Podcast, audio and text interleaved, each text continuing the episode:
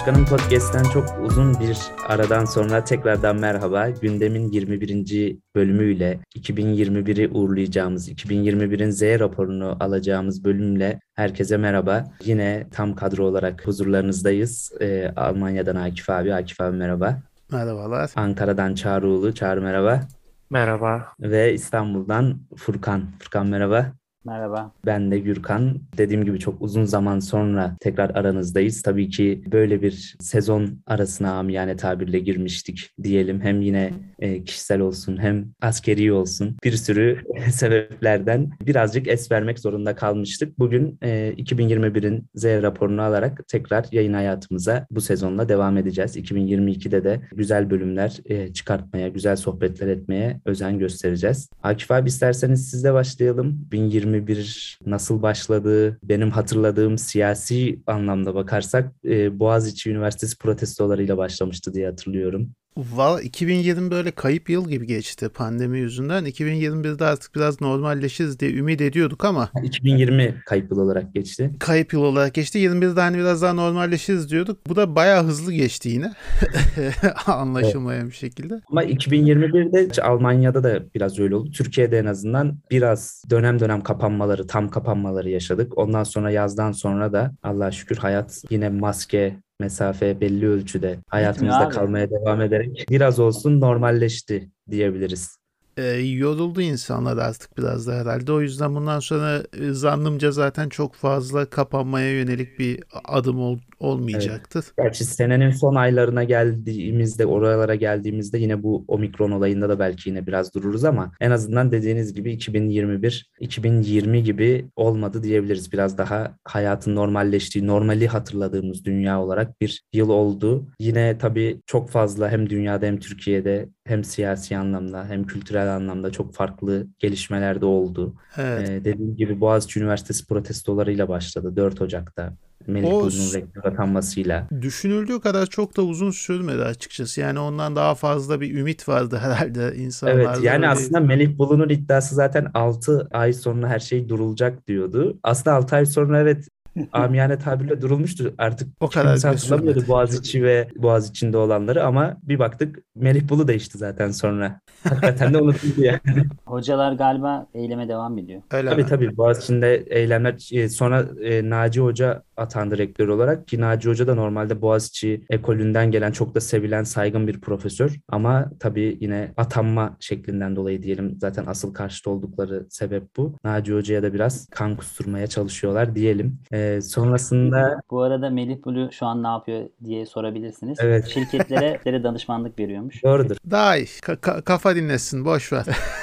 Temiz iş. Dünyada Dört Ocak- olanlar var bir, de- var bir de. Aynen 6 Ocak, dü- 4 Ocak'ta ne oldu? Ben onu 4 atlamışım. Ocak'ta işte Boğaziçi e, Üniversitesi protestoları başlamıştı. 6 Ocak gibi biraz daha dünyayı çok yakından ilgilendiren bir olaya geçmeden önce Saldırı mı?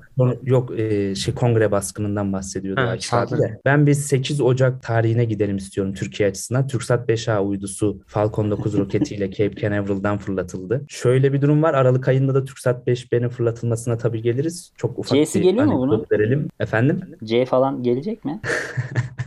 Tabii e, özellikle TürkSat 5B ile internet kapasitemiz 15 kat artacak inşallah. Nasıl Zaten bir TürkSat hizmet 5A aşkı bu kardeşim ya. Evet yine Erdoğan Bayraktar'a mention atan e, insan muamelesi görüyoruz ama şöyle aynı takvim yılı içerisinde iki uydu fırlatan ender ülkelerdeniz açıkçası. Aralıkta da çünkü 5B fırlatıldı. Yani güzel bir gelişme olmuştu 5A'nın fırlatılması SpaceX ile birlikte. Bu Elon süreçte- Musk sağ- Bu arada Elon Musk'a da teşekkür ederiz. Sevgili Evet. Elon. hediyeleşmeye de devam ediyoruz kendisiyle. İleride kız alıp veririz artık bilmiyorum. Onun bir E, tane eski. kod adlı şeyi vardı ya. tabii tabii. evladı O var ya. AE12. Öyle bir şeydi galiba. Ama o galiba Nüfus ve Vatandaşlık Müdürlüğü'nden onay almamıştı o isim. Onu sonra yine bir değiştirdi diye biliyorum ama nüfus memuru. Am- Amerika'da nüfus memuru nasıl yanlış yazar? Hadi bakalım. 6 Ocağa geri dönersek 6 Ocak'ta e, çok çarşı bir karıştı. Sadece e, hatırımda kalan kısmıyla anlatacağım şu anda. Kasım ayında zaten 2020'nin Kasım ayında Amerikan başkanlık seçimleri olmuştu. Tartışmalı bir e, seçim olmuştu. Donald Trump destekçileri ve Cumhuriyetçi Parti üyeleri seçimde halal olduğunu düşündüklerinden Ocak ayındaki yemin törenine kadar, yeni başkanın yemin törenine kadar protestolarda bulunuyorlardı. Donald Trump da 6 Ocak'ta e, kongrenin toplanacağı tarihte Washington'da bir gösteri düzenlemişti. Bir miting yapıyordu. O miting dağıldıktan sonra oradaki kalabalığın e, kongre binasına yönelip kongre binasına rahatça herhangi bir mukavemette bulunulmadan girmeleri ve o tabloların ortaya çıkması çok ciddi bir koz oldu Trump karşıtları için. E, çok farklı şekilde Yani yorumlandı. 5 kişi öldü. Hala Beş kişi bugün öldü. dahi tartışılıyor yani. Evet, terörist bir saldırı atak e, olarak e, şey yapıldı. Komplo teorileri çokça üstüne yine yazılıp çizildi. E, Ya bayağı çıkışı bir- zaten komplo teorisiydi. Biz o konuda hani bir bölüm çekmiştik bu QAnon Evet. meselesi falan. Yani çıkışı komploydu olayın. Ama tabii Amerika'da genel e, baktığımızda tabii e, sular akıyor. Ne kadar sıcak olursa olsun bazı olaylar geride kalabiliyor. Baktığımız zaman da e, şeyi çok net bir şekilde görebiliyoruz. Donald Trump hala güçlenerek devam ediyor. Desteklediği adaylar eyalet seçimlerini kazanıyor. Cumhuriyetçi Parti'den siyaset yapmak isteyen isimler Donald Trump'tan bir destek almak için e, amiyane tabirle e, yarışıyorlar. O zaman yani Onun için- 2023'te 2022'de diyelim. 2022'de o zaman Trump daha mı hak olacak? İnanıyor musun? Yani buna? 2022'de zaten ara seçim olacak. Senato ve kongre üyelerinin belli bir kısmı seçiliyordu diye biliyorum ara seçimlerde. O seçimlerde çoğunlukla zaten Cumhuriyetçi Parti'de Trump'ı yakın isimler muhtemelen aday gösterilecek ve çoğunun kazanılması bekleniyor. Yani Senato ve Kongre'de Cumhuriyetçiler sanırım sandalye dağılımında öne geçecekler. 2024'teki seçimlerde de tabii siyaset her şeye gebe. Donald Trump'ın bir dönemden kazanmasının önünde şu anda çok fazla da bir engel olmadığını düşünen yorumcular var açıkçası. O- Ocak ayının önemli siyasi olaylarından, seçimlerden bahsetmişken Kuzey Kore'de de Kim Jong-un'un tekrar e, seçildiğini buradan Evet adeta bir e, demokrasi boyası yaşanmıştı. sürpriz oldu doğru. yani ba- babasının Boğdurma. Boğdurma, adam kesme. Bu Kim Jong-un'un bir de e, kız kardeşi de Türkiye'de çok meşhur ama çok şey bir figür olarak gözüküyor. Kim Ee, Jong evet kendisi Adam- yani partide bayağı hızlı yükseldi. Şey mi acaba perde arkasındaki isim o mu gerçekten Türkiye'de düşünüldüğü gibi? O- Onu tahmin edemiyorum öyle olduğunu ama şu şu kesin yani aile üyelerinin birçoğu aslında doğru düzgün bilinmiyor bile Kuzey Kore'de. Yani düşün ki Kim Jong'un kaç çocuğu olduğu, çocukların kaç yaşında olduğunu falan Dennis Rodman'dan öğrendi Amerika ve dünya tabii ki. O Rodman bir şey maçı için Yani biliyorsun o- o- o gösteri Kuzey- maçı Kuzey, Kuzey Kore elçisi gibi bir şey oldu zaten. Aynen, gösteri maçı için gittiklerinde sohbet ederken sormuş böyle muhabbet arasında öğrenmiş. Yani bu bilgiler bile bilinmiyor. O, onun sayesinde öğrenildi. O maçta efsanedir. 111-111 mi ne beraberlikle biten bir basketbol maçıdır. Şans işte. Çok müthiş bir ülke ya. Şubat ayına geçelim mi? Geçelim. E, Şubat ayının başında Türkiye'de Milli Uzay Programı tanıtıldı Cumhurbaşkanı Erdoğan tarafından. O da yine tanıtıldığı gün ve hala da e, tartışmalara hatta bazen küçümsemelere sebep olabiliyor ama genel olarak objektif şekilde yorumlayan, bu alanda çalışmalar yürüten insanlar hedeflerin, uzay programının hedeflerinin makul ve Türkiye'nin kapasitelerine uygun e, vizyonla vizyon sahibi bir program olduğunu söylüyorlar. Zaten çok ayakları yere basa basa giden bir program gibi duruyor işte. 9 Tabii. şey 2023'te aya hard landing işte sert iniş yapma gibi böyle kademeli kademeli aslında bayağı bir Ya bu e, sert şey inişi de anlamadılar bu arada. E, Gürkan sözünü kestim kusura bakma. Hani bu sert iniş meselesi tam anlaşılmadı. Oraya herhangi bir aracın çarpmasından bahsediyoruz Tabii. yani. Ya şöyle ben açıkçası bu olayın teknik kısımlarını ben de çok bilmiyorum tabii ki uzay bambaşka bir olay ama zaten bir uydu fırlatmak dahi uzayda herhangi bir koordinata bir şey e, yollamak dahi çok zor deniliyor ki ay, Aynen. ay çok zor deniliyor. Bir cihazı, bir cismi fırlatıp aya çarptırabilmek bile aslında çok ciddi bir teknolojik gelişme olarak kabul ediliyormuş bu çevreler Yani tarafından. tekil olarak ABD, Çin, Hindistan ve İsrail dışında becerebilen yok. Hani eğer çok böyle basit bir şey olmuş olsaydı şu ana kadar Evet. defaatle yapılırdı. Buradaki mevzu o e, hesabı tutturmak, koordinatları girmek, e, ay yörüngesine bir cisim sokmak ve bunda nihayetinde ayın yüzeyine çarptırmak. Yani bunun hesabını yapabilmek. İnşallah, inşallah tüm hedefler başarıyla gerçekleşir diyoruz. Hazır uzaydan bahsetmişken yani NASA'nın bu Mars 2020 misyonu kapsamında Perseverance uydusuyla ona Evet. şey e, ins- insan aracıyla ya da e, robot diyelim onunla birlikte Ingenuity denilen e, helikopteri yollaması da yine geç bu sene Şubat'ta olmuştu. Şubat ayının bir başka önemli hadisesi Bu arada dünyada NASA. NASA'nın NASA'nın isim seçimleri yalnız çok güzel ya. Perseverance. Myanmar'da deprem olmuştu bu arada. Kelime Ki seçimleri deprem diyorum darbe olmuştu. E, Myanmar darbesi ben de ona atıf yapacaktım Çağrı. Bu isim seçme olayında ilk işte şey vardı Pathfinder falan vardı. Hani böyle Evet. iz, iz bulucu, iz sürücü neyse. Perseverance, sabır, Azim falan. azim, kararlılık bu tarz isimler e, ve tınısı da güzel isimler. İngilizce şeyine baktığımızda da güzel isimler gerçekten. Çağrı'nın bahsettiği hadise vardı bu e, Myanmar darbesi. E, Nobel ödüllü fakat e, Myanmar'da Rohingyalara uygulanan soykırıma sessiz kalan e, Kyi tekrar ev hapsine alındı ve şu an hala da işte en son e, geçen aydı sanırım hakkında bir haber çıktı. İşte yargılanma ev hapsinde devam edeceği falan e, vesaire. Yani muhtemelen junta e, ölene kadar siyaset yasağı getirme peşinde. E, bir nevi hani e, onu da silmiş oldular. Oradaki Ne? en, en mühim görüntü hatırlarsınız darbe Yoga yapmaya yapan kadın. Aynen darbe yapmaya giden araçlar geçerken onların önünde farkında olmadan dans eden Evet. videoya çeken kendine bir kadın vardı. Bu yılın özeti.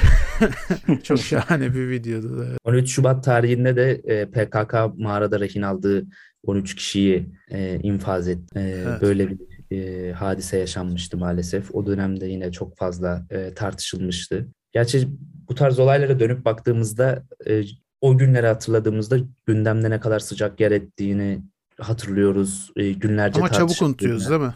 Çabuk unutuyormuşuz gibi geliyor evet. Yani Evet. 2021'in Şubat ayında olduğunu belki hatırlamazdım yani. Yok bu böyle bir hadisenin olduğu hani bellekte var ama ne zaman desen hakikaten bu kadar yakın olduğunu düşünmezdim. Doğru söyledin. Evet. Mart bu- ayına geçelim Bu. Şubat ayında e, vefat edenleri de ara ara söyleyelim.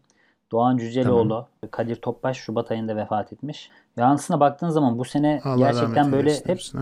Evet. kıymetli, Kıymetli göz önünde olan vefat isimler e, vefat etti. Aslında her sene öyledir de belki bu sene bir başka geldi. Üst üste geldi. Bir de Kadir, Kadir Topbaş mesela gerçekten İstanbul'un efsane başkanı. evet. Mart ayında e, aslında konuşabileceğimiz Türkiye özelinde dünyaya girmiyorum. 10 Mart'ta Ak- Akkuyu Nükleer Güç Santrali'nin 3. reaktörü temeli atıldı. Cumhurbaşkanı Erdoğan ve Rusya Devlet Başkanı Vladimir Putin tarafından. Bakalım Akkuyu'da bekliyoruz. O zaten ilk günden beri tartışmaların odağında. yani. Özellikle hizmete al- alınmasına yakın ve alındığı zaman alınırsa inşallah çok daha e, gündemi çalkalamaya devam eder diye düşünüyorum. Sayılarının artması dileğiyle bol daha çok reaktör, daha çok Yani nükleer işte santral istiyoruz. Almanya'da yaşayan, Almanya'nın nükleer santrallerin kapısına kilit vurup rüzgar güllerini de yenilenebilir enerjiyi devreye sokan bir ülkede yaşayan biri olarak bu yorumlar garip geldi şu an. ondan sonra ondan sonra nükleerden enerjisinin elektriğin %70'inden fazlasını üreten Fransa'dan elektrik ithal ederek bunu dengelemeye çalışan yani rüzgar gülü dönmüyor orada güneş çıkmıyor ne, yapacağız elektriksiz kaldık hadi Fransa'dan ithal edelim yani bu Fransa Almanya'nın BİM'i oldu diyebilir miyiz? Almanlar olarak sınırda kuyruğa girdik. Yok şeyde doğuda ama haberini duydum ya batıda şöyle oluyor Hollandalılar bize geliyor ucuz benzin almaya doğuda ise Almanlar şeye gidiyor Polonya'ya Çekya'ya gidiyor onlar da oradan ucuz benzin Allah alıyorlar. Allah. Avrupa'nın bir- ortasında görüyor musun Furkan? Avrupa'nın Yokluk inanılmaz. inanılmaz. Ahında olduğum için Hollanda'dan geliyorlar buraya alışverişe. Hollandalı gelip Orada kiralar da Hol- yüksekmiş. Hollandalılar e, Almanya'nın Bulgarı mı yani? Ee, öyle denebilir evet. Ee, Bu e, nükleer santrallerin artması da aynı zamanda hani biz hep TOG'u konuşuyoruz. Elektrikli araçlar gelecek falan diyoruz ama elektrik altyapısı onu e, karşılayacak düzeyde de olması lazım. Bunun için bizim de en ideal, güvenilir fosil yakıt her ne kadar şey olmasa da dönüş e, yenilenebilir olmasa da nükleer e, ikame etmek için en ideali. İnşallah sayıları artar. Buradan daha bambaşka bir konuya atlamak istiyordum. Tabii 20, 20, Mart Mart'ta İstanbul büyük Sözleşmesi'nin çıkışı. Abi, bir gecede Cumhurbaşkanı kararıyla çıktı. Bir gecede bir herkesin profiline pro- mor pro- halka taktı. Evet. Tam onu diyecektim. Profillerde mor, hal- mor halkalar meydana geldi. Ça- Çağrı bu durumu nasıl yorumluyorsun? Senin fikrini merak ediyorum. Vallahi bu sözleşmenin İstanbul'la alakası ne? Onu düşünüyorum. Başka hiçbir fikrim yok. Hiç abi bir maddesini bile okumadım. Hiç merak etmedim. Ee, İstanbul ne kızan taraftayım ne yaşat- destekleyen yaşatıp taraftayım. yaşatmadığından dair bir fikrin yok yani. Yaşatıyor mu hiçbir yaşatmıyor mu bari onu de. Bilmiyorum işte. Kızan tarafta da değilim, destekleyen tarafta da değilim. Valla işte Çünkü İstanbul Sözleşmesi İstanbul'da imzalandığı için. ha, tamam ben İstanbul'la alakalı bir anlaşma zannediyorum. Karlofça gibi düşün. Pasarofça gibi düşün. Ne, pas- Anladım. O zaman anlaşması Kaslı olur. şirin. Sözleşme deyince direkt İstanbul'la alakalı sanıyor insan. Eyvallah. Mart ayında önemli bir şey var. Bu Süveyş kanalında bir tane gemi cort diye oturdu. Ama Mart'ta mı Buna olmuştu? bir Bak, İstanbul Ha. Sözleşmesi'ne ufak bir değinmek istiyor Furkan. Ona bir Furkan, gidelim Furkan mi? İstanbul Sözleşmesi'ne değilsin. Evet doğru dedin. Oradan geçelim. olarak girmek istemiyorum.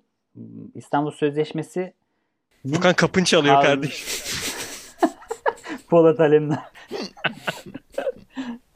ya İstanbul Sözleşmesi'nin öncesinde bu kaldırılma mevzusunun zaten ayak sesleri tek tek geliyordu. Ee, bu muhafazakar camiada ya da hükümete yakın kurumlarda da e, destek vardı. Yavaş yavaş o destek çekildi. Alternatifler üretilmeye başlandı. Bu insan hakları eylem planı da o dönemde açıklandı zaten Cumhurbaşkanı tarafından. Bir yandan orada iktidar ve tam belli olmayan ki daha önceki işte e, beraber işte milli görüş diyelim. Onlarla zaten bir ittifak mevzuları ortaya çıktı. Sürekli bir ziyaretler falan vardı. Tabii arka planı olan bir süreçti bu. Ama bir, bir gün işte bir İstanbul Sözleşmesi kaldırıldı. Bunun üzerine çok tartışma yapıldı gerçekten. Yani e, eylemler de çok fazla yapıldı. İstanbul Sözleşmesi yaşatır mı yaşatmaz mı orası tam net bir sonuca ulaşmıyor. Sadece buna alternatif olarak burada kendi kadına şiddeti nasıl önleyebilirsin? Bununla ilgili iktidar, hükümetin ne gibi planı var? Bunları görmek gerekiyor. Yoksa uluslararası bir sözleşme olduğu için, uluslararası anlaşmalarla korunduğu için aslında çok kıymetliydi bence. Ama e, hani Türkiye'nin de demek ki e, hassasiyetleri vardı. Belli bir tabanın hassasiyetleri vardı. E, Birçok insan kaldırılmasını da istiyordu. E, siyasette böyle bir şey. E, her türlü karşılığında oy da alabilirsiniz, e, kaybedebilirsiniz. Ha, bu sözleşmeyi imzalayan da sonuçta aynı hükümet. 2010 yılında olması lazım. Yanlış hatırlamıyorsam. Yani şöyle bir şey var. Dediğin gibi nasıl bir insan haklarını da bir sözleşme müdafaa edemez sonuçta. Yani yine kadına şiddeti de bir sözleşmenin varlığı tam anlamıyla durduramayacağı gibi bu sözleşmeden çıkıldı diye kadına şiddetin de tavan yapacağı gibi bir şey de yok. Yani sonuçta yine izlenecek politikalarda alınacak önlemler de insanların ye- yetiştirilme tarzından dahi e, geçen bir süreç aslında bu. Bu manada tartışılmaya da hep devam edecek gibi duruyor ama İstanbul Sözleşmesi bir şekilde hem kadına şiddet olayları yine gün yüzüne çıktığında da atıf yapılmaya devam edilecek. Toplumun yine tam anlamıyla mutmain olacağı e, önlemler, yaptırımlar e, bu konularda tabii gelmeli. Tabii bu kaçınılmaz bir şey. Şimdi bir de İstanbul Sözleşmesi dediğin zaman e, kadına yönelik şiddet ve zaten aile içi şiddetin önlenmesi. Genel olarak baktığın zaman böyle bir sözleşme. Aile içine de yani müfredata, eğitime hepsine etki eden bir sözleşmeydi. Bu sözleşme çerçevesinde zaten milli eğitim ya da işte bakanlıklar ona göre politika uygulamaları yapıyordu. Burada belli hassasiyetler vardı. Farklı e, eşcinselliği teşvik ediyor deniyordu. Çok fazla manipülasyon vardı. Bunlar da çok iyi anlatılamadı. En çok o bağlamda ele alındı zaten. Hakikaten sıkıntılı o nokta oydu sanırım. Ya 2010 yılında e, bu Avrupa Birliği süreçlerinde de biz Cemil Çiçek'in mesela me- meclis başkanı olduğu dönemlerde de çok fazla bu sözleşmeden bağımsız olarak zaten eşcinsel evliliklerle ilgili yasa tasarıları, kanunlar sürekli dikte ediliyordu Türkiye'ye. Türkiye'de bir şekilde onu e, erteliyordu ya da işte ciddiye almıyordu. Diyordu ki hani bizim toplum yapımıza uygun değil. Hep bir erteleme oluyordu. Şimdi buradaki sözleşmenin e, bir ucundan tutup onu daha büyüttüler. Dediler ki bu sözleşmede şu kelime işte bunu çağrıştırıyor. Bu ileride belki hükümet değişir, daha da müsaade edilir buna referans göstererek. Ya aslında tabii ki bambaşka bir şey. Yani burada hani tek görüşlerimi falan söylemeyeyim de böyle genel bir bilgi eksikliği vardı. İki taraf içerisinde de. Hükümet tarafı kaldırılsın isteyenler diyeyim. Onların da e, kaldırma nedenleri çok farklıydı. Kalsın diyenlerin de olaylardan çoğunun haberi yoktu. Yani bugüne kadar herhangi bir veri ya da işte sözleşmenin şeyi de ortada yani bugüne kadar hani basit olacak ama kadına şiddete önlenmesindeki rolü neydi? Uzaklaştırma kararları bunların olumlu yönleri vardı. Olumsuz yönleri de vardı. Ee, ama bence bir çatı olarak önemli bir sözleşmeydi. Yani kaldırılmasının yerini doldurmak biraz daha fazla çaba gerekiyor. Evet. Yani Ama dediğin gibi Sözleşmesi- yani lafını kestim ama bu kadına şiddet ya da kadın erkek ilişkileri noktasında hukuksal konularda aslında birçok şey dediğin gibi hem manipülasyona açık da yani mesela şu kadının beyanı esastır konusu bile aslında çok farklı ele alınıyor. Direkt yani bir kadın dedi diye bir Aslında erkeği kadın da değil. Orada bu arada beyan esaslı Tabii diye de bakabiliriz. yani şöyle erkeğin şey yani sonuçta oluyor. yani kadın bir e, tamam yalan söyleyebilir, art niyetli olabilir ama kadın bir şiddete maruz kaldığını beyan ediyorsa sonuçta ilk önce buna karşı bir araştırılıp önleyici tedbirlerin alınması gerekiyor mesela. Ama direkt böyle bakınca olaya e, bu cümle dahi çarpıtılıyor. Sanki bir ayrımcılık varmış gibi algılanabiliyor. Bu İstanbul Sözleşmesi böyle. sözleşmenin ne kadar ailevi değerlerle çatıştığı ya da ne, şiddetin ne kadar aile değerleriyle ya da gelenekle çatıştığı bunlar da ayrı konular. Ama öyle bir sözleşme vardı, kaldırıldı. Aynı hükümet getirdi. Aynı hükümet kaldırdı. Böyle bir durum yaşandı. Alternatif olarak da insan hakları eylem planını açıkladılar. Ona yönelik olarak Aile Bakanlığı işte şimdi şiddeti önlemeye, kadına şiddeti önlemeye yönelik çalışmalar yapıyor. Yani şu ana kadar iki tarafında karşılıklı olarak çıkardığı böyle al sözleşme kaldırıldı, böyle oldu, böyle oldu. Sadece haberlerden öteye gidemiyor. Sözleşmenin uygulanması zaten orada da sözleşmenin uygulanması konuşuluyordu. Sonuçta sözleşme e, bir çatı şeklindeydi. E, Bunu yine uygulayan hukuktu. Hayırlısı olsun. Evet. Eyvallah. Ve Ee, bu- Nisan ayına o zaman geçebiliriz. Dünyada başka Oraya bir geçmeden son olarak Çağrı'nın o değindiği şeyi de hatırlatmak lazım. O Ever Given denen geminin Süveyş kanalını kapatmasıyla onun da davası yakın zamanda görülecekti. Çok büyük ciddi zarar verdi uluslararası Evet, ağları- uluslararası ticarete çok ciddi bir zarar verdi. İlginç bir olaydı zincirlerine. Bildin yani o gemiyi oraya nasıl sen? Dümdüz yol ak git. Değil mi? Nisan diyordun. Nisan'a gelelim. Nisan e, Türkiye'de emekli amirallerin bildirisiyle başladı. Yani çok da üzerinde aslında durmaya gerek yok ama e, yine bir şey çıkmadı yani. ya hiçbir şey çıkmadı. 27 Nisan'ı kadar olmasa da durduk yere bir emekli de olsa amirallerden böyle bir e, zıplama Silecek kaldırmaktan sıkılmışlar. Evet. Çağrı ben burada şeyi soracaktım. Nisan'ın 18'inde bu Avrupa Süper Ligi girişimi oldu. O konuda ne düşünüyorsun? Bu e, Perez denilen e, şeytanın Sen e, söyle ben dünyada, bilip yaparım. Dünyada futbola, futbol izleyicisine, futbolun ruhuna darbe vurmaya çalıştığı rezil bir girişimdi. E, UEFA başkanı her ne kadar çok sevmesem de dik duruşuyla e, bu darbe girişimini bertaraf etti. Aynı kere 15 zaten Temmuz gecesindeki Erdoğan'ın duruşu gibi arkasına aldı gerçek futbol severleri ve bu Perez denilen iti ve e, yandaşlarını bertaraf etti. Çok mutluyuz Ya o şöyle bir konuda. şey var, Benim hayatımın en eğlenceli gecelerinden biriydi o. hiçbir organizasyon böyle kendisine alternatif olabilecek hatta kendi görünürlüğünü, izlenebilirliğini neredeyse aşağı çekebilecek bir alternatife onay vermez. Durduk yere dünyanın en büyük kulüplerinin, en maddi anlamda en varlıklı kulüplerinin de böyle bir şeye girişmeleri bence biraz bencilceydi. Tabii bu da Ya yine- bencilce değil bu tamamen ticari olarak hem e, ticari zaten fut- bir e, futbol yaklaşım. ve futbol, basketbol gibi e, sporlar zaten çok fazla endüstriyelleşti. Onların da kendi açılarından haklı gerekçeleri var. Diyor ki kardeşim bu maçlar, bu spor benim kulübüm sayesinde izleniyor. Kimse Watford'un maçını izlemiyor. Kimse Real Sociedad'ın maçını izlemiyor. Liverpool'un maçını izliyor. Tottenham'ın maçını izliyor. İşte City'nin maçını izliyor. Bu yüzden pastadan büyük payı ben almak zorundayım. Ha bu büyük payı Ama bana hepsi- vermiyor. Ben de ben de kendi ligimi aralarında öyle. Ya Ama bence işte bu futbolun ruhuna aykırı. Niye aykırı abi? Mesela Gürkan Fenerbahçe'nin bir gün hadi Şampiyonlar Ligi'ni geçtim. Türkiye'de şampiyon olabilmesinin hayaliyle futbol izliyor. tabii abi kesinlikle. Ben Gençler Birliği'nin bir gün Türkiye Süper Ligi'ni alacağının hayaliyle maç izliyorum. İşte falanca ülkedeki bir futbol sever için de bu böyle. Abi madem siz pastanın büyük payını alacaksınız, e bütün takımlar versin iflasını. 20 tane takım arasında dünyadaki bütün organizasyonlar yapılsın mesela. Bir örnek daha vereceğim. Bu saçmalıklardan benzer birisi de şu anda Türkiye'de yapılıyor. Hiçbir ülkede kupa elemelerinde büyük takımın büyük takım ev sahipliği yapmaz. Mesela Fenerbahçe şey Manchester City ile örnek veriyorum. Neresi Brighton. olsun? Yani Brighton maç yapacaksa şamp şeyde İngiltere kupasında ev sahipliğini küçük olan kulüp yapar. Çünkü Ama en Türkiye azından kupasının Evet, en azından taraftar da taraftar desteğini arkasına alabilsin diye. Ama mesela Türkiye'de bunun tam tersi yapılıyor. Mesela ben Batman Birlik Petrol Spor Spor. taraftarı, Evet. Petrol Spor taraftarı olayım atıyorum. Fenerbahçe ile eşleşiyorum ve federasyon diyor ki e, Fenerbahçe'nin stadına gelip oynayacaksınız.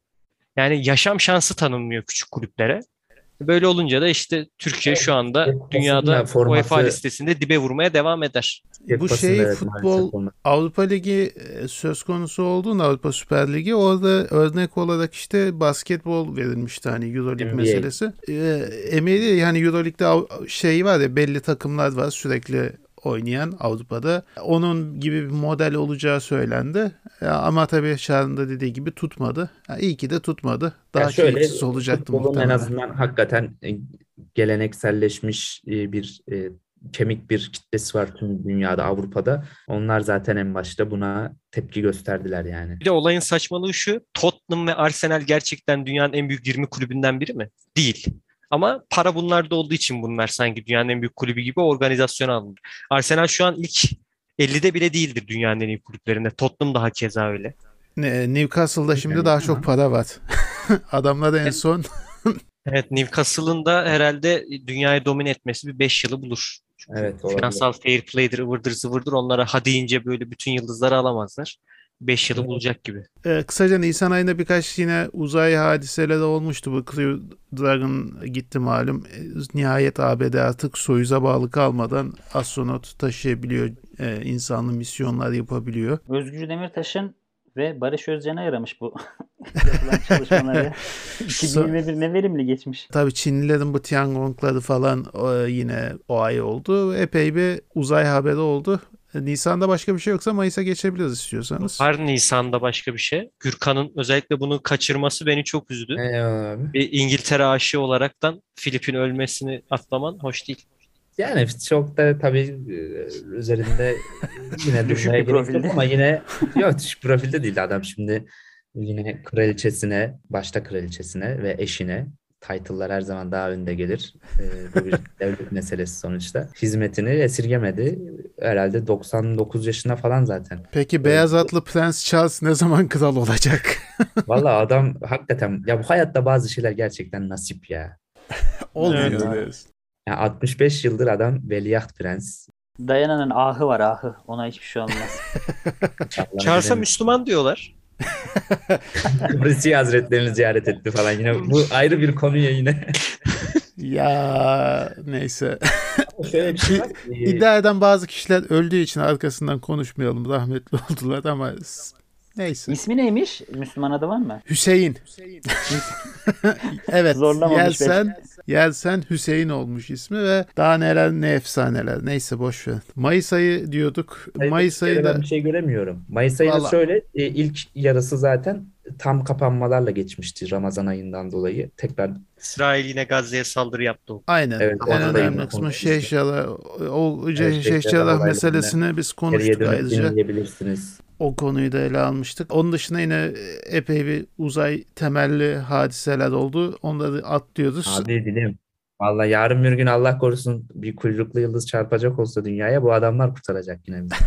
Abi don't look up. Bak. Tatlı kal. Unutma. Unutmayacağım. Bakmayacaksın abi. Boş filmdi ya. Şey meselesi vardı. Bu Belaruslar hani uçak indirme zorla indirme meselesi olmuştu. Hatta hala Hava- daha Havada değiştirmişler değil mi? Havada zorla adamları Evet. mülkiye geri bomba getirmişler. ihbarı yapıyorlar. Uçaktaki kişiyi e, aşağı indiriyorlar. Şu an hala daha Belarus hava sahasına Avrupalı şirketler geçmiyorlar, uçmuyorlar. Türkiye'nin Türkiye'nin tutumu neydi? Türkiye'de sanki bir ara sanki indirmeme O son var. zamanlarda daha geçenlerde oldu. Onun da sebebi bu e, mülteciyle sınıra taşıma, Polonya sınırına taşıma meselesi üzerine. Çünkü bizim olduğumuz bölgeden İstanbul üzerinden Belarus'a geliyorlar. Belarus devleti bunları Polonya sınırına taşıyor. Avrupa Birliği'ne girmeleri için orada mülteci krizine sebep oluyor. Dolayısıyla Türkiye'de seferlere ara vermişti birçok şirket gibi. Bu çok yakın zamanda oldu. Ama Mayıs'taki hadise Avrupa Birliği'nin hani topyekün biçimde Belarus'a uçuşları durdurması hatta hava sahasını kullanmamasıyla neticelendi. Şu an birkaç şirket dışında uçan yok direkt. Evet, Haziran'a geçelim mi? Evet geçelim. Haziran'ın başı da gerçekten her arayan bulamaz ama bulanlar arayanlardır. Ee, sözün Aynen öyle. e, zihnimize, gönlümüze kazındığı bir e, şey oldu. Cumhurbaşkanı Recep Tayyip Erdoğan Karadeniz'de 135 milyar metreküp doğal gaz bulunduğunu açıkladı. Ne düşünüyorsunuz bu konu hakkında? İlk sondajlar geçen yapılmıştı ama üretim Evet. Önemli. Biz İnşallah onu bekliyoruz. 2023'te e, evlerimizdeki peteklere verilmeye başlayacak. Akın'a İnşallah. verilmeyecek tabii. Ben, E, ben bu açıklama yapıldığında direkt mutfağa koşup doğalgazı şey, ocağı açtım. Kombiyi kökledi. Kombiyi kökledim.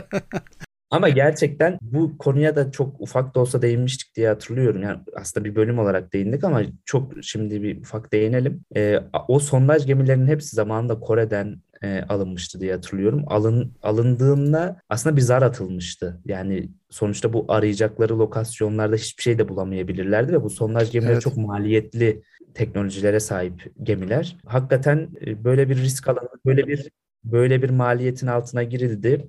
Sonuç olarak da gerçekten iyi bir rezerv bulundu. İnşallah çıkartılacak da evlerimize de verilecek. Hakikaten e, bulanlar arayanlarmış. Bir, biraz nasipli olunca tabii artık böyle güzel bir hadise oldu. İşte reis besmeleyi çekmiş, satın almış gemiyi bul- bulmuş diyelim Reis, yani. reis denizde şey- bir yere ok atmış. Okun düştüğü yeri kazıyım demiş. Eyvallah. Hadise. Tabii bu da yine tartışılmaya devam ediliyor. İnşallah Akdeniz'de de bulunur. Başka yerlerde de bulunur. Tartışılmaya da devam edecek ama Ya- inşallah 2023'te gerçekten evlere verilmeye başlandığında Abi bir biraz, de biraz olsun tartışmalar susar diye düşünüyoruz. Ya şu an bor, boru kullanabildik boru var ya bor. %90'ın %70'i mi Türkiye'de bunu. Kullanıyoruz işte deterjan. El Borel. dezenfektanı. Ben sana bir bende şu an dezenfektan var Borel. Güzel o. Joseph Borel miydi? Ona hediye etmişlerdi böyle bir Evet kelime evet. Mevlüt Çavuşoğlu. Ya bir de reisin Köksal Baba'ya oyuncak araba hediye etmesi müthiş değil mi? Adam 45 yaşında. Aslında e, bilmiyorum bence e, bu senin son dediğin örneği reis Hasbullah'a da bir oyuncak araba hediye ederek taçlandırabilir. Aha, ha, Hasbullah ve Abdülrezzak'a aynen. Hasbullah aslında gelebilir ya. İ- İkna Bence edip da- bu aralarındaki dövüş turnuvasını Hasbullah'la Abdülrezzak'ın Türkiye'de yapılmasını teklif ediyorum. İnşallah. Devletimiz Bunlar Spor barıştılar Bakanlığı. ya. Barıştılar fotoğrafları var. Peki şey yok mu şimdi o meşhur bir dövüş olacak diye bekleniyordu. 100 Ya yıl. sonuçta bunlar profesyonel insanlar yani. Barıştılarsa Yani. da dövüşe çıkarlar. Tabii canım yani McGregor falan onlar şey hikaye yani. Habib Ha. falan bunların yanında. Aa, Haziran'da bir de Benjamin Netanyahu gitti ama Naftali Bennett geldi yerine. O iyi mi oldu kötü mü oldu hala bilemiyorum. Çünkü Bennett aslında e, Netanyahu'ya göre daha da sağda bir isim fakat onu devirmek için epey bir karmaşık bir koalisyon Evet, kurdu. bayağı bir- Soldan, Araplardan falan. Yamalı bir okçu oldu. Aynen. Eğer gücü eline geçirirse daha bir hani Netanyahu'yu özletir gibime geliyor da inşallah olmaz diye ümit edelim. Haziran'da bu Miladic domuzu da müebbet yedi. O da var. Evet. Ölmüyorlar da. Ya bak Ratko Mladic dediğin Bosna'da hani katliam yapmış. Kaç sene geçmiş üstünden. Ölmüyordu adam yani. Daha çok çeker inşallah diye. İsterseniz e, Temmuz Mayıs'ta ayına geçelim mi? Taksim Cami açılmış. Bak onu unuttuk. Ha, Evet, doğru. Taksim Cami gerçekten e, bir imzaydı ya. Yani dönüp baktığımızda hakikaten o Mehmet Ali Birant'ın 32. günde meşhur işte Taksim'e cami projesi vesaire. 28 Ayasofya'nın Kurban Şubat'ın en çok Kurban 28 etlerinin dini vakıf ve Evet. cemaatlere bağışlanması projesi. 28 Bunlar bazı Şubat'ın en çok için- konuşulan şeylerdi evet. Ya bölge olarak zaten orada bir eksiklik de vardı. Yani tabii kab- ben kabul etmezler falan ama yani orada bir eksiklik vardı. Ve eğer diyorsan karşı tarafta kilise var zaten. Ya babacığım zaten gelmiyorsunuz siz kullanmıyorsunuz yani neyine Ha, hani yani- bilemez ki zaten gelmiyor. Ve, ve bence içi içi falan da çok güzel zaten. Mimarisi de güzel. Orada hani e, karşısında da AKM yapıldı. Bir düzen olması gerekiyor. O etrafta da güzel yapılar olması gerekiyor. Taksim'de öyle yapılar mı vardı ya? Etrafta Ya bir dönem koskoca bir dönem var. ha, mimari yarışmalarda şeylerde falan çok popüler diye mesela adam ağaç çiziyor apartman yapmış mesela E, etrafına böyle şeyler apartmanın üstüne böyle yeşillikler falan koymuş hani böyle ekolojik Aynen. falan yani ideolojik olarak şu an giden neyse adam da hani ödülü neyle alacaksa aynen bir dönem 2. Dünya Savaşı konulu işte toplama kampı konulu film yaptığın zaman Oscar'a çok yaklaşıyordun ya. Şimdi işte Oscar alabilmen için mutlaka işte eşcinsel olacak yok yabancı olacak siyahi ise bilmem Asyalısı Amerikalısı olacak ki hani yakınlaşabilesin. Hani hep bu döneme dair bir şeyler oluyor. Şimdi bir dönemde mimaride böyle bir olay vardı. Hala daha onu insanlar bekliyor. Uygulamaların hangisinde ne sonuçlar alındığını konuşmuyorlar mesela pek. O tip yapılan projelerin hangileri işe yaradı, hangileri tutmadı, hangilerinde olumsuz sonuçlar alındı, yeşillikler konularak. Ya Yeşil'i de geç şehir planı yapmışlar mı? Ya zamanında bomboşmuş İstanbul, Türkiye'nin birçok yeri. Şehir planlamaya önem verdiniz mi yani? Onların dönemi sonuçta. hayır. Ya yani bu bugün muhalefet eden kişilerin e, dönemlerinde gerçekten yapılan çalışmalar ortada. İstanbul'u geçtim ya Türkiye'nin böyle orta büyüklükte göç alan ya da şehirleri işte e, onlarda da işte Manisa, İzmir falan var. İşte orada Uşak, Afyon falan da yine Afyon değil de Uşak işte sanayide falan Denizli oralarda göç almış yerler. Buralarda hala daha imarı olmayan bir sürü mahalle var şehir merkezlerinde. Yol var, elektrik var, su var, okul var, var oğlu var. Evler yapılmış, tüm hizmetler gelmiş fakat imar yok. Oralar hala tarla görünüyor. Şimdi imar yapılıyor. Hangi şehir planı, hangi düzen? 70'lerden beri Türkiye ucuz işçi için İstanbul özellikle bu 80'lerin ortalarından sonra oldu. Ucuz iş gücü çünkü bunlar gelecekler. işte rahatlıkla yerleşecekler. Adam oraya bir tane kondu dikecek. Sonra ona tapu verecekler. İşte bir zaman sonra imar gelecek. Artık o zamana kadar nasıl olsa ben burada işte yolda gelecek, su da elektrik de gelecek. Umurunda olmamış. Şehir planı ne zaman oldu ki şimdi olacak? Neyse. Doğru. Temmuz ayına geçelim Gürkan. Temmuz ayının başında var mı aklınıza gelen bir şey? Ya Temmuz'da yangınlar başlıyor. Temmuz'un sonunda başlamıştı yangınlar. Ağustos'un Sonunda mı? evet ortasına kadar neredeyse devam etmişti. Temmuz'un ortasında Av- Almanya başta olmak üzere Avrupa'da o büyük sel olmuştu. Benim de yaşadığım bu Aachen civarında da büyük Türkiye'de de ölçüde yine seller olmuştu açıkçası. Giresun e, taraflarında olmuştu galiba. Karadeniz'de oldu. Yani. Evet. Kastamonu'da olan Artvin. Temmuz'da Artvin mı Karadeniz. olmuş? Temmuz, Giresun işte o taraflarda oldu. bir tane Almanya. devlet başkanını öldürdüler o var Temmuz'da. Kim o ya? Öldü ya bizim bizden. Haiti. Haiti devlet başkanı Jovenel Moise. Haiti'nin Ha. haberi yoktur bu olaydan. Haiti'de yani orası da çok ilginç bir yer. Şimdi Çağrı söyleyince aklıma geldi. Hani böyle ortadan bir çizgiyle ayırmışlar. Dominik Cumhuriyeti'nde böyle gayet her şey hani nasıl diyelim oradaki coğrafya için iyi yolunda. Öbür tarafta Haiti'de adamlar zaten ilk hani şeydir. Siyahi yerli e, şey isyancılar, sömürgeciler, köleler isyan edip Fransızları kovuyorlar. Hala Fransızlara para ödüyorlardı sanırım. Ya da ödemeleri bitti mi bilmiyorum. Yıllardır Fransızlara onlar da şey ödüyor. Tazminat ödüyor bağımsız oldukları için. Haiti ismi bizim ülkemizde bilinen bir isim ya. Hani artık tarihsel Ya olarak Türkiye şey ile bir bir örtüştükleri nokta ben bilmiyorum ama dışarı çıkıp 10 kişiye sorsak 4'ü 5'i Haiti denen ülkeyi duymuştur yani. Bence Boyuna de. deprem oluyor. Hatırlıyor musunuz? Zaten büyük bir deprem olmuştu. Amerika Aynen. bayağı büyük yardım kampanyaları düzenlemişti. Aslında Hristiyan da bir toplum bildiğim kadarıyla ağırlıklı olarak Evet. ama orayı gerçekten hep bir dışlamışlar yani. Sadece yok. Hristiyanlık değil şey de var orada çok bu animistlik falan da çok var.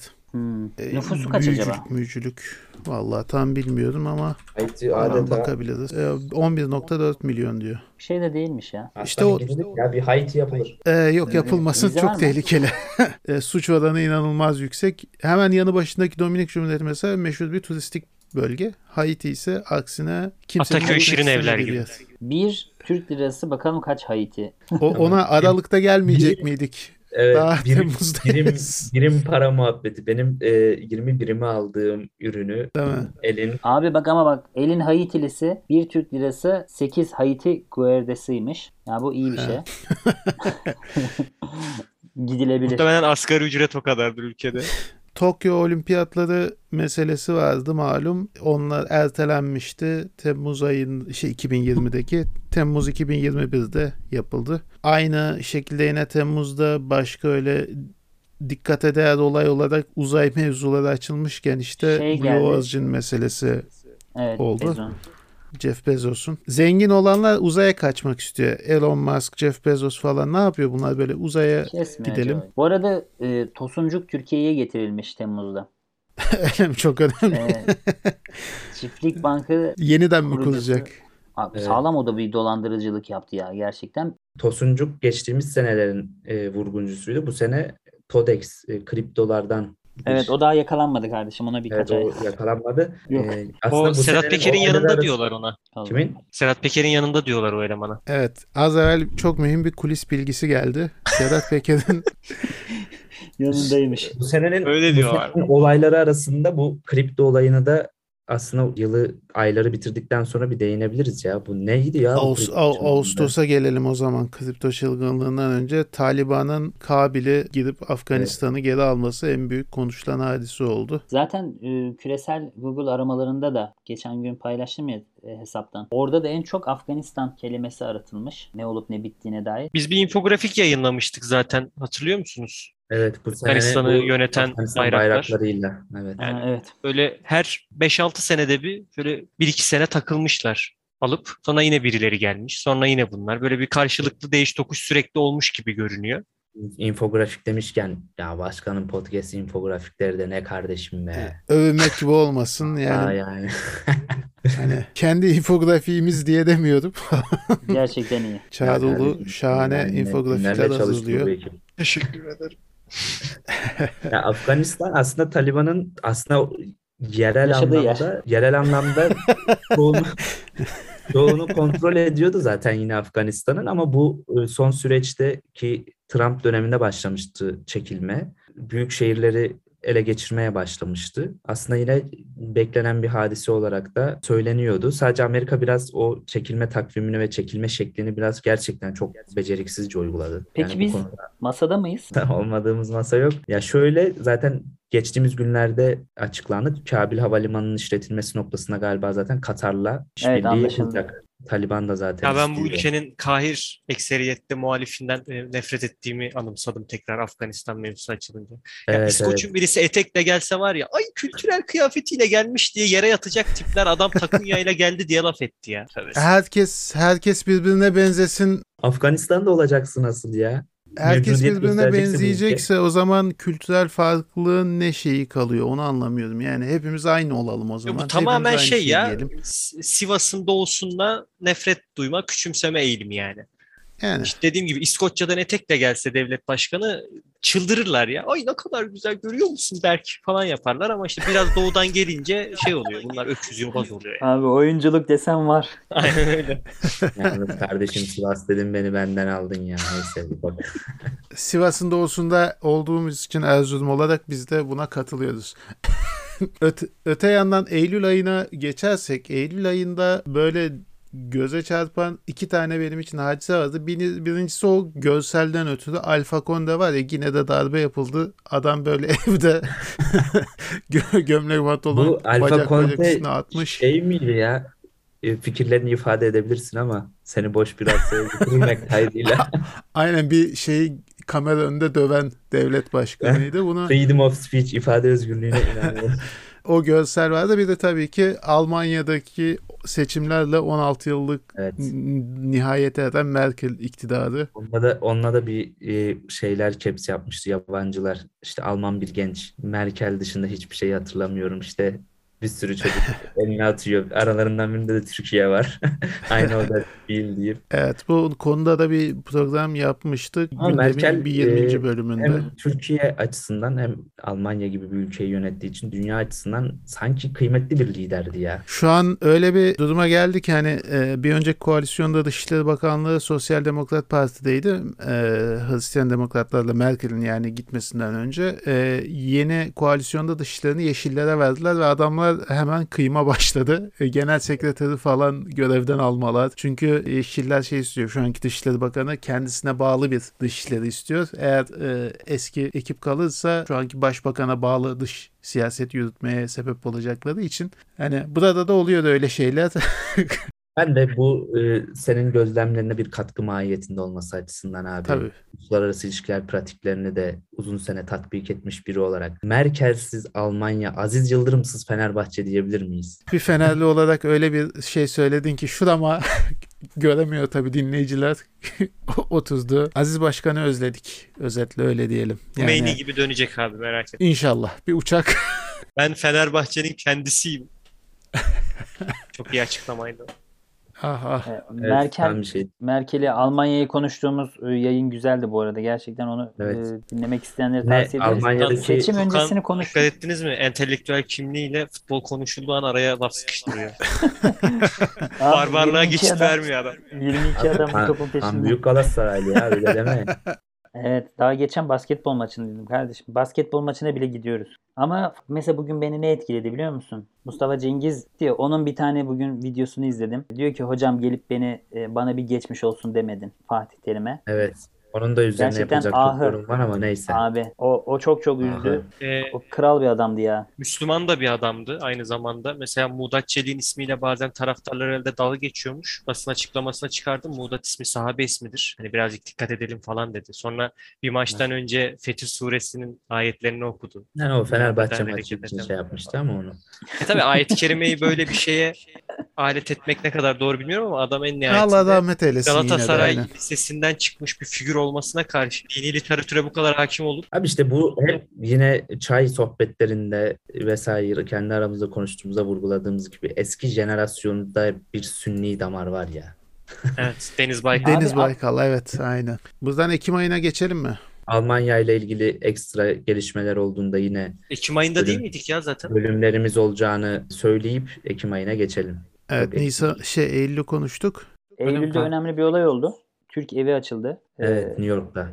New York'ta Türk evi açıldı. O da gerçekten ülkemiz için önemli bir eserdi. Türk evi için en çok üzüldüğüm noktalardan birisi o gün herhalde artık Amerikan polisi mi asayiş güçleri mi ne Anadolu Ajansı foto muhabirlerine iyi açıdan fotoğraf alabilecekleri bir yer tahsis etmemişler. O gün gelen fotoğraflar çok kötüydü. Bunu da araya sıkıştırmak isterim. Yine de Yazıklar olsun. Kamada Türkiye arası. orada varlığını devam edecek. Ekim ayına gelirsek Ekim ayında e, Avrupa Futbol Şampiyonası vardı malum. En önemli hadiselerden Evet. Ve e, Paris İklim Anlaşması Türkiye Büyük Millet Meclisi'nde onaylandı. Evet. Daha Çevre ve Şehircilik Bakanlığı'nın ismi de Çevre, Şehircilik ve İklim Değişikliği Bakanlığı olarak Değişti. e. Evet, bu- O zaten oyuncak gibi o değişiyor sürekli. Seneye de değişir. Logoda hemen Bir bir daha gelir. düzenleme yapsınlar. Ya bu arada gerçekten bu konu önümüzdeki senelerin konusu oldu. Yani kesinlikle artık iklim konusunu bu Don't Look Up'la da birlikte başlattılar. Yani tamam sinemada son zamanlarda filmlerde, dizilerde bu konular işleniyordu işte. Hatta çok Yani büyük bir lobi de var senaryo. biliyorsun. E, Evet, 7'den aynen. 70'e bir lobi var hatta 7 Greta. Ta- Tabii oradan başlıyor. Şimdi bu iklimle ilgili muhtemelen Türkiye'de biz konuşuyorduk ya daha önce Almanya'da yeşiller falan da Almanya'da bunlar çok önceden zaten konuşuluyordu, tartışılıyordu. Türkiye'ye o yeni yeni girmeye başladı. Allah'tan yani e, bakanlık falan bunları gördü. Yani ne olursa olsun müfredata falan da eklemişler e, iklim konularını. Biz de mesela mecliste bak bir, bir sözleşme kalkar bir sözleşme gider. Avrupa Sözleşmesi'ne dahil olduk. İlerleyen süreçte Paris İklim Anlaşması ile ilgili bence işte orada yararı ne olacak? Şu an mesela şeyler WWF'ler falan Evet WWF'ler sweatshirtleriyle, tişörtleriyle. Evet. Hoodileri gerçekten çok iyi. Ben bayılıyorum. ben de geçen aldım.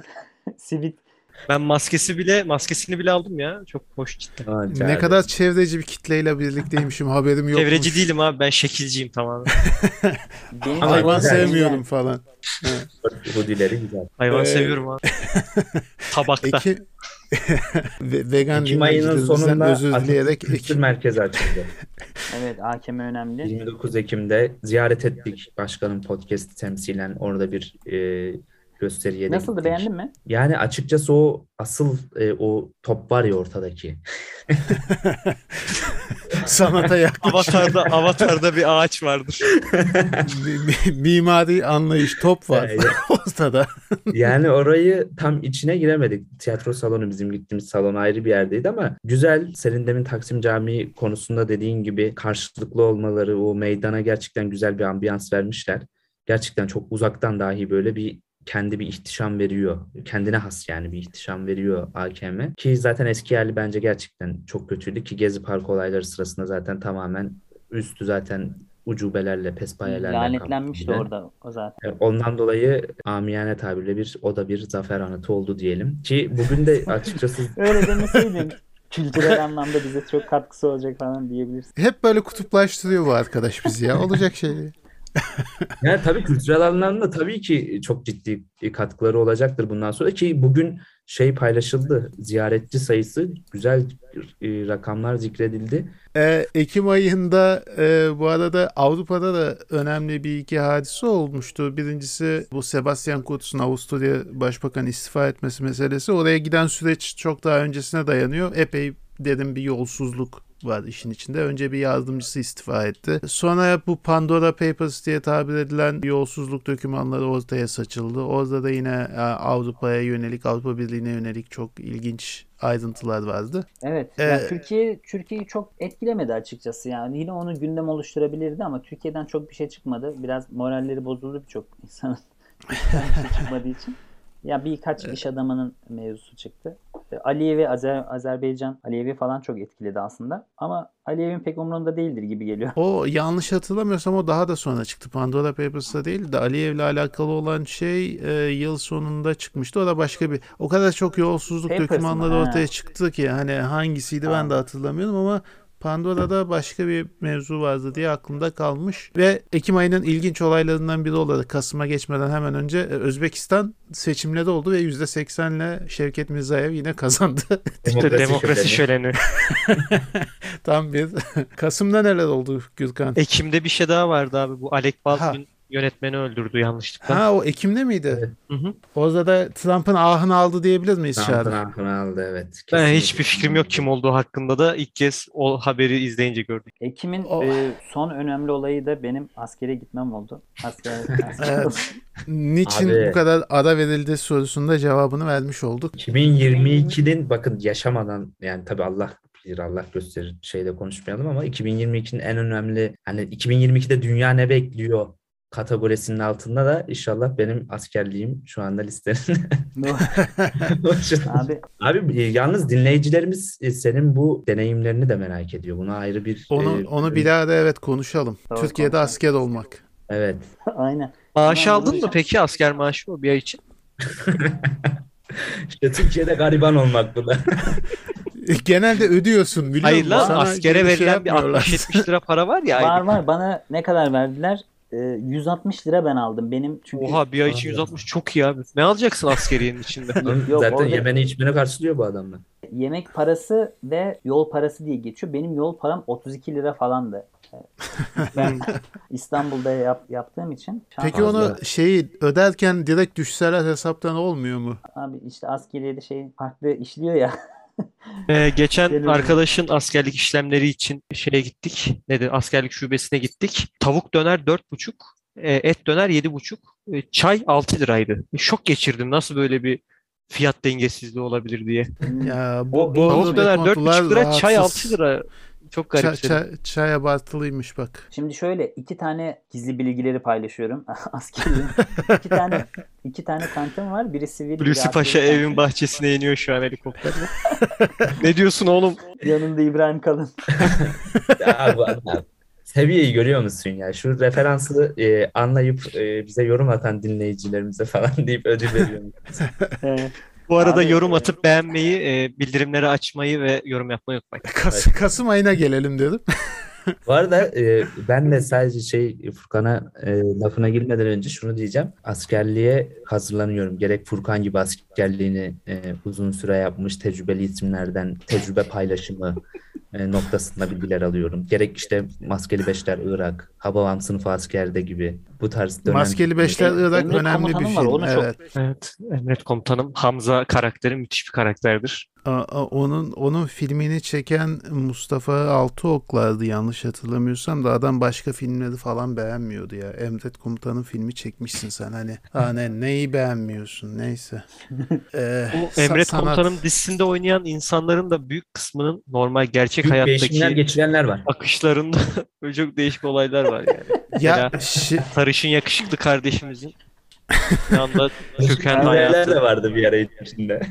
o- ona, ona çok yazık oldu ya. O, O değişik şizofreni bir frekansa hastasıydı zaten herhalde. O yüzden hastalığından dolayı böyle bir çöküş yaşamış. Diğer zaten rüzgarı malum cinsiyet değişti. Çok da yakışıklı adam oldu yani vallahi helal olsun. Dalyan gibi çocuk. Kasım ayında neler oldu diyorduk. Bu arada Kasım ayında bu omikron belası çıktı. Bitmiyor türevi bu Covid'in. o en azından şu ana kadarki en azından veriler hani çok fazla bir veri yok malum her şey yeni olduğu için eldeki verilere bakılırsa çok ölücülüğü en azından düşük. İki türlü yorumlayan var. Bir yorum diyor ki ya bu artık hani e, endemik bir şey olacak. Herkes hastalığı geçirecek. Omikronla hani Covid dediğim şey mevsimsel gribe dönüşecek diyen var. İyimser Bizim sülale bu. grubunda ve anlatılan verilen bilgilere göre şeymiş bu. Öldürücülüğü çok zayıf ama yayılım hızı çok hızlı. E, doğru bir bilgi vermişler. Sizin E, sülale Sülale grubunda niye bu kadar e, bilim sizin sülale grubunda niye bu kadar bilimsel saptamalar var ya?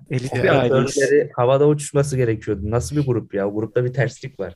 Ben Bayburtlu ol- olunmasına veriyordum. Sonuçta biliyorsun Gürkan Bayburt ekonomi Doğru. politikaslarına nasıl bir yön verdi. Buzda bile yani dört kişi iki tane Bayburtlu var. Artık bilemiyorum yani.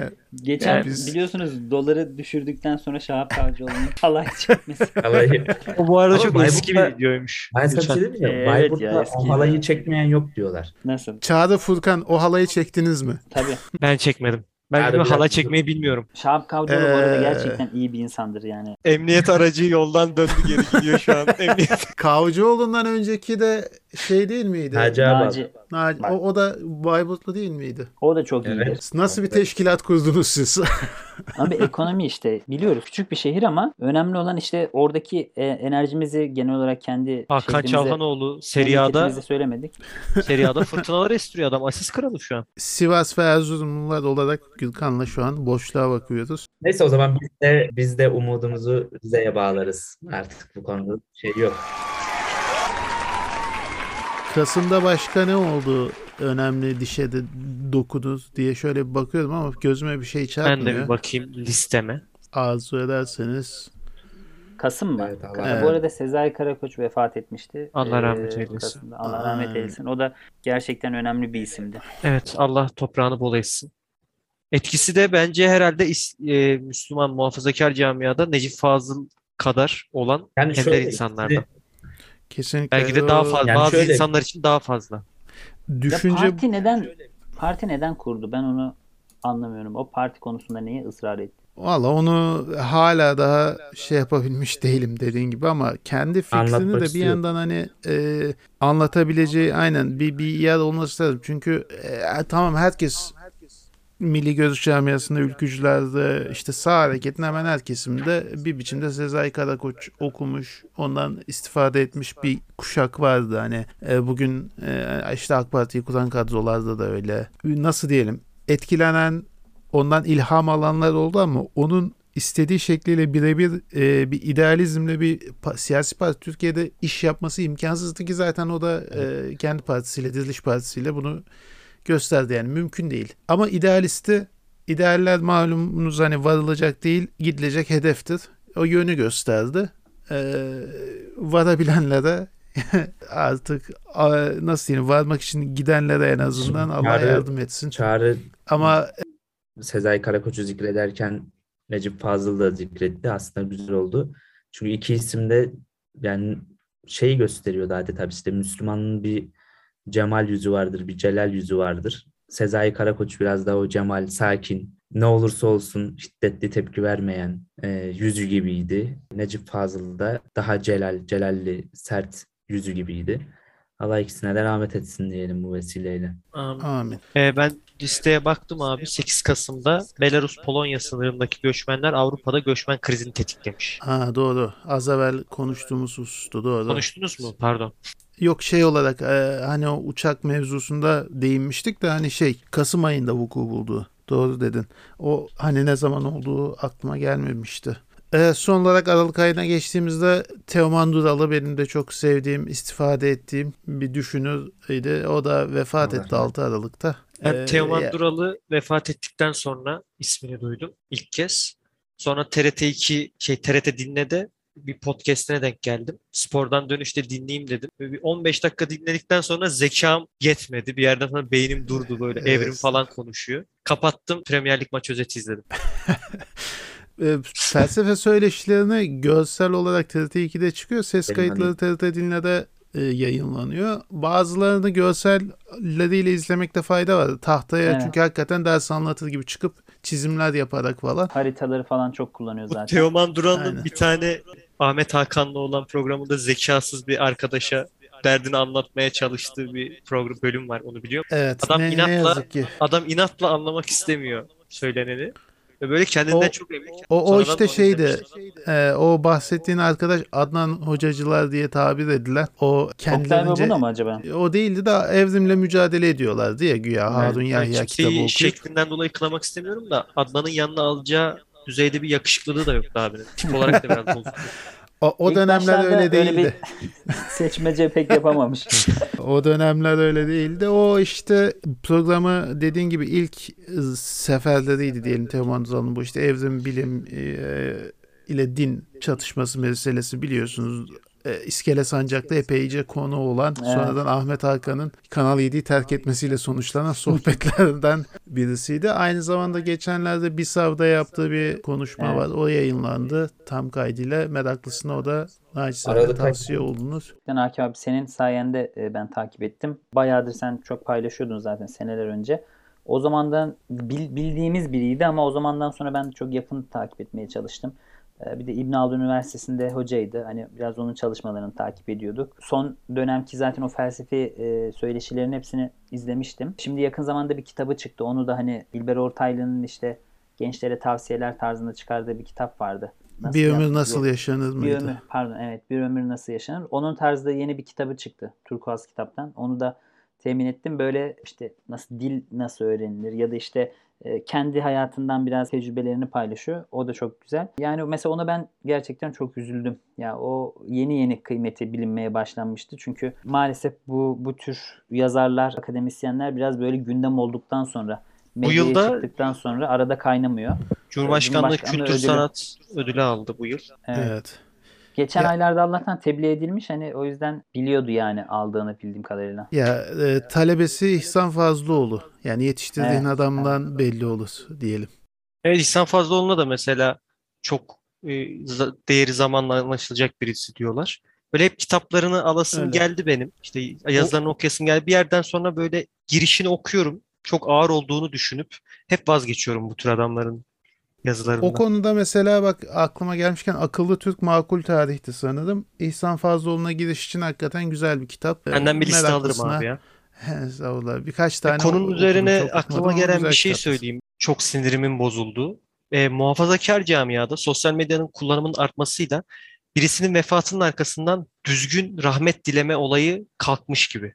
Kimse Allah rahmet eylesin, mekanı cennet olsun diye tweet atmıyor. Hep böyle kimsenin bilmediği Osmanlıca kelimelerle böyle süsleme merakı hasıl olmuş. İşte sallıyorum, sehrü seban olsun, mezarınızda güller açsın sayın hocam. Ya abi adam gibi Allah rahmet eylesin. Kıymetli hocamızı kaybettik, mekanı cennet olsun de geç. O gün ke- bayağı bir tweet okudum. Çoğu tweet'i anlamadım. Hep böyle abidik gubidik kelimeler var. Ona çok sinir olmuştum, onu söylemek istedim. keşke öyle olsa e, kötü konuşanların sayısı da çoktu. Yani o beni daha çok rahatsız etti. İşte mesela Teoman Uzalı vefat etmiş. Efendim o işte evrimciydi falan diye bir tane bir e, profesör var. Hmm. Hasbelkader tarih profesörü olmuş bir çapsız var. Ya hiç okudun mu? Neyi kastediyordu? Hangi meseleyi ele alıyor? Bu adam Müslüman, dindar bir adam. Acaba senin dediğin gibi düşünüyor olabilir mi? Hani en azından insanın bir şüphe oluşması gerekiyor ama sosyal medya öyle bir yer haline geldi ki geçenlerde Amerikan soluyla alakalı bu Ben Burgess diye bir yazar onun bir e, kitabını okuyordum orada bir örnek vermiş. Hani bu sadece bize özgü bir durum değil örnek olması açısından. E, yıllarca hani ta Vietnam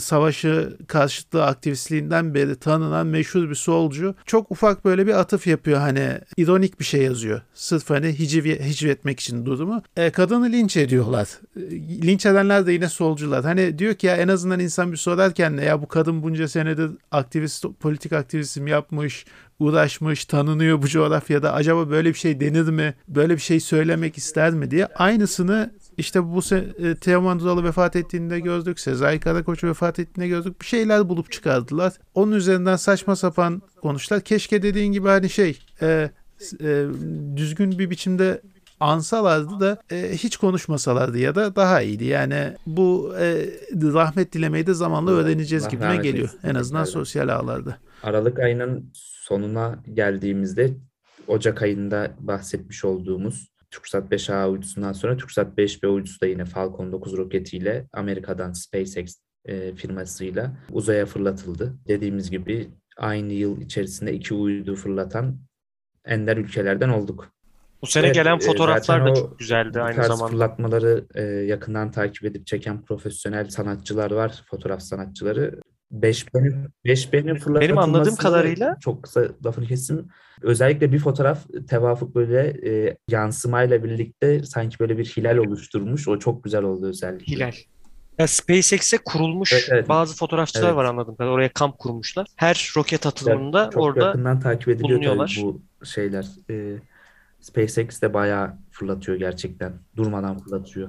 Musk'a Evet, NFT bu hediye etmiş. fırlatmalar sebebiyle tabii Cumhurbaşkanı Erdoğan da Elon Musk'la e, görüştü. Yine zaten demin de bahsetmiştik. Kriptolar, NFT'ler bu seneye damga vuran konulardan da hep de konuştuk zaten bu konuları. Özellikle Akif abi, Furkan çokça değindi. Cumhurbaşkanı Evet, bu- Erdoğan bu, da bu konuda bu Evet. konudaki Ee, bölümümüzü de tavsiye Cumhurbaşkanı edelim. Erdoğan da Elon. Musk'a TürkSat 5A uydusu fırlatıldığında yapılan resim yarışmasında çocukların çizdiği resimlerle oluşturulan TürkSat 5B NFT'sini Dijital Dönüşüm Ofisi yarışmasında tarafından yapılan NFT'yi hediye etti. Valla bilmiyorum araştırmadım ama herhalde Elon Musk'a hediye edilen ilk NFT'ydi herhalde. Olabilir. Elon Musk'ın da o NFT hediyesinden sonra yine Evet, NFT'lerle bir- alakalı bir tweet atması da manidar. Evet. K- O kıymetlenecek ileride diye de gündemin 15. bölümünü meraklısına Ya ben de şey yine diyorum. tavsiye e, ederim. Erdoğan çizimleri yapıp Pakistanlı milyonerlere NFT olarak kitlesem mi ya? Diriliş Ertuğrul NFT'leri falan. Aklımda var böyle Bak, şeyler. Bak, bak bunları değerlendirelim Yalnız- fikirleri. Neyse Ger- bu off the record kalsın da fikrimizi Gerçekten çalmasın. şöyle bir durum var. Ee, Cumhurbaşkanı Erdoğan Elon Musk'a NFT hediye ettikten sonra da bu NFT ile hediyeleşme olayı Türkiye'de bir arttı. AK Parti İstanbul Başkanı da yine Cumhurbaşkanı'na NFT İstanbul anahtarını hediye etti. Bu, Evet. Bunu daha önümüzdeki günlerde daha çok Evet. göreceğiz ama o bölümde de konuştuğumuz gibi bu bir balon kısmı patlayacak. Keriz nokta avi. kısmı kalacak. Yine e, Sazan aviydi değil mi o? Aralık Ay, ayının Sazan sonunda pardon, yerli koronavirüs aşısı Turkovak acil kullanım olayı aldı. Hatta Sağlık Bakanı da hatırlatma dozunu Turkovak'tan oldu. Ve randevu, ran, ran, Evet, randevular 29 da açıldı. İtibariyle. artık Turkovak'la da olabiliyor e, isteyenler. Hayırlı olsun diyelim. Zaten Bu ayın en mühim e, Evet. uzay madem o kadar konuştuk yine bu, bu aya da değinelim. E, James Evet. Webb uzay teleskopu fırlatıldı. Dünya dışındaki en büyük yap- yapı e, malum hala da şey en pahalı yapı aynı zamanda uzay istasyonu. Uluslararası Uzay İstasyonu ama ondan sonraki en pahalı dünya dışı yapı oldu bu. E, Hubble'dan farklı olarak hem e, çok daha geniş kapsamlı görseller bize yollayacak diye ümit ediyoruz. Estetik Hem olarak da çok şık. Çok uzak. E, mühendislik tarafı da muazzam. Hakikaten hem o görüntüyü işte sağlayabilmek için o aynaları hani açacak, cidden origami katlanarak ilk kez- falan. İlk kez bir bilim kurgu filminden çıkmış gibi bir uzay cihazı gördüm. Genelde çok şekilsiz olur böyle şeyler. Filmlerdeki gibi olmaz gerçekte.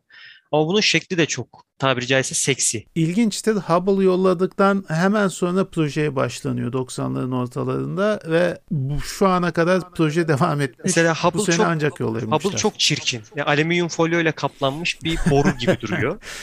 evet. Ama bu güzel.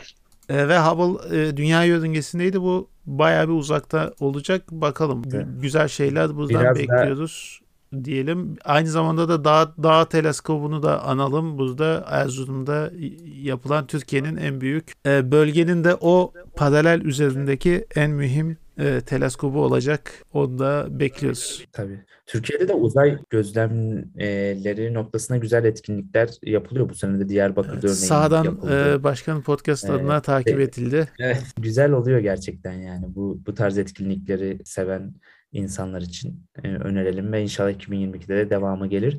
Evet uzaydan, uzayın derinliklerinden biraz da Aralık ayı demişken hane halkına, evimizdeki Evet, tencerelere e, yılın yılın Aralık ayı bir Yılın kelimesi geçti. olan şey dolar. Evet. Na- nasıl geçti? Yani tabii bu konuları e, ayrı bir bölüm olarak yine konuşuruz ama Aralık ayı gerçekten Niye ki? geçti. Hayırdır bir şey. Hayırdır bir durum mu var? Dışarıdan tank geçiyor Faruk bir kutlama mı var? Gerçekten çok üzücü bir durum. Yani bunca emeğin yani Türkiye'de birçok politika alanında gerçekten son yıllarda e, güzel şeyler oldu. Kabul edelim. Ekonomide de güzel çalışmalar yapıldı. Son 2023 vizyonu diye bir şey vardı. Yani e, ilk en iyi ekonomiye girebilmek, 10 ekonominin arasına girmek. Ha, bugün de tekrar ettiler. Ama bu giden yoldaki süreçte nasıl böyle bir şeye düştü. Gerçekten anlamıyorum. Bunun ayak sesleri 1-2 senedir zaten belliydi. Ama son günlerde olan şeyler bir paranın %30 değer kaybetmesi üzücüydü yani. %30'dan fazla kaybetti şeyde birkaç Evet. gün içerisinde. Normal bir şey değildi. Coin gibi yani yükseliyordu, düşüyordu. Bir stabilite oluşması herhalde sürecektir bir ay kadar daha. Şu anda yine hala bir inişler çıkışlar var. Dediğim gibi aslında ayrı bir programda hatta e, konuklu da konuların üzerine eğilebiliriz. Ama sonuç olarak şu şu gözüküyor. Evet bir şeyler denenmek isteniliyor. Doğru olanın bu ekonomi politikaları olduğu belli bir sabredin, sabredildikten sonra zaten pozitif çıktılarının olacağına inanıldığını görüyorum ben. Ondan dolayı bu kadar e, diretiliyor gibi. Son zamanlarda pozitif diyebileceğimiz belki gelişmeler de oldu ama yine de genel anlamda baktığımız zaman çok hassas e, ve her an ters teptiğinde kötü sonuçlar da doğurabilecek bir politika izleniyor gibi duruyor. Yani ekonomiden de açıkçası çok anlamayız ama mecbur gündem bu tarz konular olunca be- belli başlı aşinalık olmaya başladı. Dediğim gibi çok böyle ters teptiğinde de yıkıcı etkileri daha fazla Allah göstermesin olabilecek gibi de duruyor. Belki gerçekten sabredildiğinde bu son bir, bir buçuk haftadır olduğu gibi pozitif çıktılarla devam edip hedeflenen işte ihracatın arttığı, ürün, üretmenin, büyümenin arttığı politikalar da e, veriler de tam oturacak gibi de duruyor. Bir yandan tabii o işin manipülasyon ayağı da çok var gözüküyor. Yani gerçekten şu anda devletin, hükümetin alternatif olarak koyduğu, uygulamaya koyduğu bir enstrüman alenen kendisine iktisatçı diyen insanlar tarafından baltalanmaya çalışıyor yani. Ya tamam bu enstrüman tutmayabilir, rağbet görmeyebilir, beklenildiği gibi pozitif etkileri olmayabilir ama sen kur arttığında çok büyük bir sorun olarak gördüğün bu konuyu bu enstrümanla bastırmaya çalışan bir hükümete insanlar bu enstrümana rağbet göstermesin diye niye bu kadar saldırıyorsun? Adeta baltalamaya çalışıyorsun yani. Bence bunlar da iyi niyetli şeyler değil. Bunlar da ciddi bir sorun. Bakalım Ocak ayında ve 2022'de bunu daha çok göreceğiz ve ileride yaşanacak seçimlerin de aslında ne olursa olsun en büyük çıktısı ekonomi Ekonomi olacak kesinlikle. yaşanan Ee, bu olacak. Bu konuyu da dediğin gibi Bilal aslında e, ehli biriyle oturup bir konuşmak gerekiyor. Hazır mevzu e, sıralamalardan falan açılmışken son bu IMF'nin 2021 raporu çıkmıştı. Nominal değerlerde Türkiye yaklaşık 800 milyar e, e, milyar dolarla 20. sırada e, dünyada. Satın alma gücü paritesine göre ise bu 2.7 trilyon dolara tekabül ediyor. O, o sıralamada da 11. sırada şu an. Eğer e, 2023 hedefine satın alma gücü üzerine kuracak olursak ilk ona girme ihtimalimiz var ama e, nominal değerler olarak şu an görünen haliyle mümkün değil. 2023 eğer erken seçim olmayacaksa ki bu konuda hükümet diretiyor. Diyor ki tam zamanında olacak. Seçime giden süreçte ekonomi ağırlıklı olarak yani bu konu konuşulacak. Ekonomi konuşulacak. Önümüzdeki Mayıs, Mayıs ayına kadar, Nisan ayına kadar yapılacak her çalışma 2023'ü belirleyecek. O yüzden çok riskli birkaç ay var önümüzde. Ee, orada ne yapacaklar? Bu bir yandan Covid'in hala devam etmesi, varyantların bazı Avrupa şehirlerinin kapanması tam olarak da işte olağan akışa dönülmediğini gösteriyor. Bir yandan Amerika'da FED işte faizleri açıklıyor. Ee, doların değeri artabilir ki artacak da. Bunların bu dünyada da bu, bunların yan etkileri bize de gelecek. Belki şu an biraz dolar sabit kaldığı için enflasyondur. Onlar e, mesela Avrupa'nın birçok ülkesinde zaten merkez bankaları faiz artırımına gidiyor. Mes- Mesela faiz azaltmaya devam edecek miyiz? Baya böyle riskli birkaç ay var önümüzde.